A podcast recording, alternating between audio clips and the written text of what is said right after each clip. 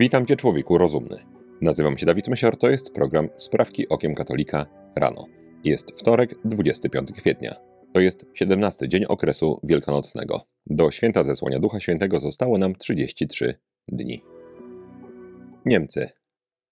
Zamieszkały w niemieckim Bielefeld 63-letni Abram B., który przez 10 lat seksualnie wykorzystywał swoją rodzinę. Decyzją sądu nie pójdzie do więzienia. Powód? Oskarżony, według ekspertyzy biegłego psychiatry, ma IQ na poziomie 40, czyli jak u siedmiolatka. Panu Abramowi B.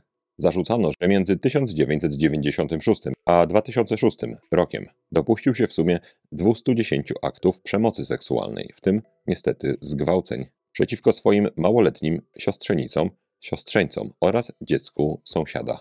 Oskarżony przyznał się do zarzuconych mu czynów, a nawet potwierdził, że wiedział, że nie wolno mu tego robić. Sędzia Karsten Wallman stanął jednak w obronie pana Abrama B., a w uzasadnieniu powiedział: Abram B. od 2006 roku nie popełnił żadnego nowego przestępstwa, ponieważ Federalny Trybunał Sprawiedliwości orzekał, że musi istnieć wyższe prawdopodobieństwo recydywy, tak długi okres bezkarności eliminuje tę przesłankę. Zwolnienie z odpowiedzialności oznacza, że przestępca wyjdzie na wolność. Jego stan psychiczny uniemożliwia również odizolowanie go od społeczeństwa, np. poprzez przymusową terapię. Pomyślisz, drogi słuchaczu, co to za sprawka? Czy tu chodzi o tanią sensację? Nie. Chcę raczej zwrócić Twoją uwagę, że w lewicowych środowiskach istnieje naprawdę duża niechęć do skazywania przestępców seksualnych. Tak wielkie oburzenie pedofilią przydaje się tylko wtedy, kiedy można na przykład zaatakować Kościół. W każdym innym przypadku istnieje tendencja do bagatelizowania sprawy. Belgia i cała Unia Europejska. Parlament Europejski przyjął na początku minionego tygodnia nowe prawo w ramach pakietu Fit for 55, którego celem jest ograniczenie emisji gazów cieplarnianych o co najmniej 55% do roku 2030 oraz osiągnięcie tzw. Tak neutralności klimatycznej do roku 2050. Jednym z elementów unijnej polityki klimatycznej jest Europejski System Handlu Emisjami, w skrócie EU ETS, zgodnie z którym poszczególne państwa Unii Europejskiej mogą wykupywać na giełdzie w Lipsku prawa do emisji CO2 ponad wyznaczony danemu państwu limit. O zagrożeniach związanych z tym systemem mówili w Parlamencie Europejskim m.in. polscy politycy, twierdząc, że EU ETS w znaczny sposób odpowiada za wzrost cen energii, a także za ceny zwykłych produktów, które w dużym stopniu wytwarza się na przykład za pomocą energii elektrycznej. Teraz EU ETS ma obejmować nie tylko przemysł elektroenergetyczny, ale również budownictwo czy transport. Polska europoseł pani Beata Kempa skomentowała decyzję Parlamentu Europejskiego w następujący sposób. ETS w dziedzinie budownictwa oznacza podwyższenie czynszów na niebywałą skalę. To bardzo poważne obciążenie dla polskich rodzin. 300 zł na członka rodziny, czyli miesięcznie około 1200 zł na przeciętną rodzinę 2 plus 2. Kto będzie w stanie to wytrzymać? Być może ekoszaleńcy tak, natomiast normalni Polacy nie.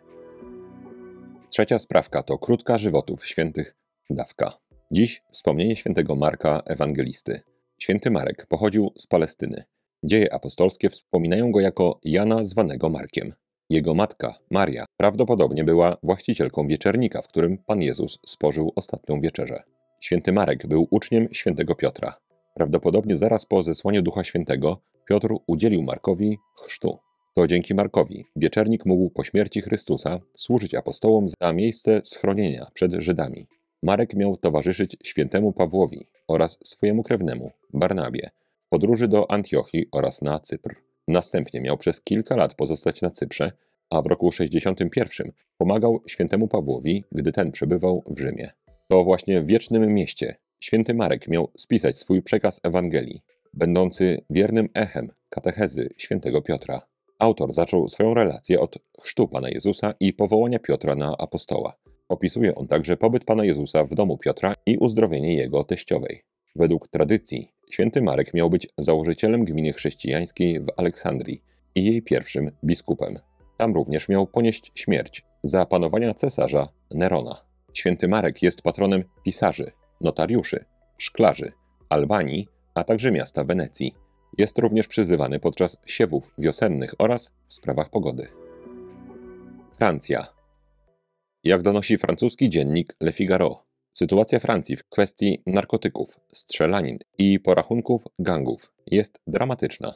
W czwartkowym komentarzu redakcyjnym czytamy: Strzelaniny w centrum Marsylii, narkomani włóczący się od parku do parku, rekordowe konfiskaty kokainy w portach. W całym kraju konsumpcja i handel narkotykami sieją spustoszenie. Powodem masowych przestępstw ma być przede wszystkim nieskuteczna polityka państwa i brak realizacji obietnic wyborczych przez pana Emmanuela Macron. Policja ma unikać wchodzenia do niektórych dzielnic, zwłaszcza tych, w których handel narkotykami jest największy. Dalej w Le Figaro czytamy: Francja jest ofiarą masowego napływu narkotyków z portów w Antwerpii, Amsterdamie czy Hawru oraz drogą powietrzną z Gujany. Ta rozwijająca się podziemna gospodarka szacowana jest na prawie 5 miliardów euro w roku 2022, czyli więcej niż zakup książek. Dziennik opisuje przypadki zastraszania, porwań, morderstw i handlu żywym towarem, w których uczestniczą również nieletni. Zdaniem autora trwa meksykanizacja Francji. Wielka Brytania. Antymonarchistyczna brytyjska organizacja Republika protestuje przeciwko zaplanowanej na 6 maja koronacji Karola III. Aktywiści domagają się obalenia monarchii w Wielkiej Brytanii i zapowiadają zakłócanie uroczystości koronacyjnych. Istniejąca od 2006 roku Republika zrzesza zwolenników demokracji i systemu republikańskiego. Pomimo faktu, że władza monarchy Wielkiej Brytanii jest raczej symboliczna, Republika zrzesza także radykalnych przeciwników istnienia brytyjskiej korony, którzy uważają, że dziedziczenie urzędów publicznych jest sprzeczne z zasadą demokracji. Aktywiści chcą zakłócić koronację Karola III. Zapowiadają jednak, że w planowanych manifestacjach ma wziąć udział zaledwie tysiąc osób. Liderzy mówią jednak, że są zadowoleni z tej prognozy. Jeden z nich, pan Graham Smith, tak skomentował planowane zgromadzenie. Po raz pierwszy tak duże wydarzenie królewskie zostanie bezpośrednio skonfrontowane z protestem tej wielkości. Koronacje będą oglądać miliony osób na świecie, ale to oznacza, że te osoby zobaczą także manifestację przygotowaną przez Republikę. Znając stosunek Brytyjczyków do rodziny królewskiej, bałbym się odrobinę o bezpieczeństwo tego tysiąca dzielnych manifestantów. Stany Zjednoczone. Twitter po cichu rezygnuje z polityki ochronnej dla tzw. Tak transpłciowych użytkowników. Popularny portal, którego właścicielem od dość niedawna jest pan Elon Musk, dokonał zmian w swoim regulaminie. W sekcji, która zabrania atakowania innych użytkowników, usunięty został wiersz, który obejmował celowe określanie osoby transpłciowej niezgodnie z jej deklarowaną płcią, czyli tzw. Tak zbrodnia misgenderingu, oraz według imienia nadanego przy urodzeniu tej osoby, co nazywane jest deadnamingiem. Jeżeli tego nie wiedziałeś, mój drogi słuchaczu, są to oczywiście również słowa popularne w Polsce. Jeżeli na przykład chłopak, Stefan, informuje cię, że od teraz jest Mariolą, to gdy powiesz, cóżeś uczynił, Stefanie, w tym jednym zdaniu dopuścisz się misgenderingu i deadnamingu. Cóżeś uczynił to misgendering, bo powinieneś powiedzieć, cóżeś uczyniła. A Stefanie to deadnaming, czyli nazywanie kogoś jego umarłym imieniem, bo powinieneś powiedzieć Mariolu. Polityka Twittera nadal wyraźnie zabrania atakowania innych ze względu na tzw. Tak tożsamość płciową. Jest to pozostałość po poprzednim, bardzo zlewaczałym zarządzie Twittera. Nie chodzi o to, że zakaz atakowania kogokolwiek jest czymś złym. Chodzi o to, że nie podano definicji atakowania. Natomiast ostatnie usunięcie wszelkich wzmianek na temat tzw. Tak misgenderingu, cóżeś uczynił, czy deadnamingu, Stefanie, ma być początkiem oczyszczania Twittera z tego typu groteskowych postulatów osób LGBTQ i inne literki. Polska. Wiceminister zdrowia pan Waldemar Kraska skomentował na antenie TVP1 aktualną sytuację epidemiczną związaną z COVID-19. Jak powiedział, sytuacja epidemiczna w tej chwili jest dobra. Również prognozy, jakie przedstawił główny inspektor sanitarny, pokazują, że w najbliższych tygodniach będzie spadek zakażeń i zachorowań, jeśli chodzi o COVID-19. Ministerstwo Zdrowia przychyla się do wniosku, by stan zagrożenia epidemicznego znieść z dniem 30 czerwca. Trwający wciąż stan zagrożenia epidemicznego jest podstawą pozostałości niektórych obostrzeń, np. obowiązku noszenia maseczek w aptekach i przychodniach. Okazuje się jednak, że rząd wcale nie myśli o ostatecznym zniesieniu obowiązku noszenia maseczek. Minister Kraska powiedział: Niekoniecznie znikną maseczki w aptekach i przychodniach, bo będziemy się starali, by w tych miejscach, gdzie jesteśmy narażeni na kontakt z chorymi, te środki zabezpieczenia utrzymać. Wiceminister nie zapomniał również o ulubionym temacie resortu zdrowia, czyli szczepionkach, do których przyjęcia oczywiście po raz kolejny zachęcił. Ponownie Polska. Katedra Teorii Literatury Wydziału Polonistyki Uniwersytetu Jagiellońskiego i Ośrodek Badań Literatury Dziecięcej i Młodzieżowej zorganizowały 20 kwietnia wydarzenie, w trakcie którego profesor pan Piotr Oczko wygłosił referat pod tytułem Czy Ania z Zielonego Wzgórza była lesbijką? Recepcje i interpretacje powieści Lucy Maud Montgomery. Jest to kolejne już wydarzenie, w którym znaną postać literacką dostosowuje się do współczesnej degeneracji oraz propagandy środowisk LGBTQ i inne literki. Los ten oczywiście nie mógł ominąć bardzo lubianej przez czytelników na całym świecie ani z Zielonego Wzgórza. Choć książka wydana została po raz pierwszy w 1908 roku. Dziś pseudomądre głowy lewicowe, próbując ustalić skłonności seksualne Ani, skłaniają się ku lesbijstwu. Dość podobna sytuacja miała miejsce 10 lat temu. Wtedy profesor Elżbieta Janicka z Instytutu Slawistyki Polskiej Akademii Nauk zasugerowała, że Rudego i Zośkę z kamieni na szaniec łączyła tak zwana homoseksualna miłość. Ostatnia sprawka to krótka rozprawka. Ostatnie dziesięciolecia przyniosły w Kościele katolickim wiele negatywnych zmian. Jedną z nich jest podmiana słowa ewangelizacja. Ewangelizacja jest przekazywaniem osobie wiedzy niezbędnej do nawrócenia. W katolicyzmie mówi się usłyszałem i uwierzyłem, a nie jak na przykład w protestantyzmie poczułem i uwierzyłem. Jeżeli ktoś w ogóle nie wierzy w istnienie Boga, należy wskazać mu dowody na jego istnienie.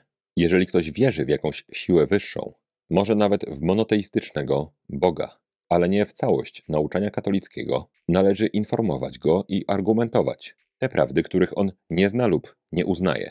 A jak dzisiaj najczęściej przedstawia się ewangelizację?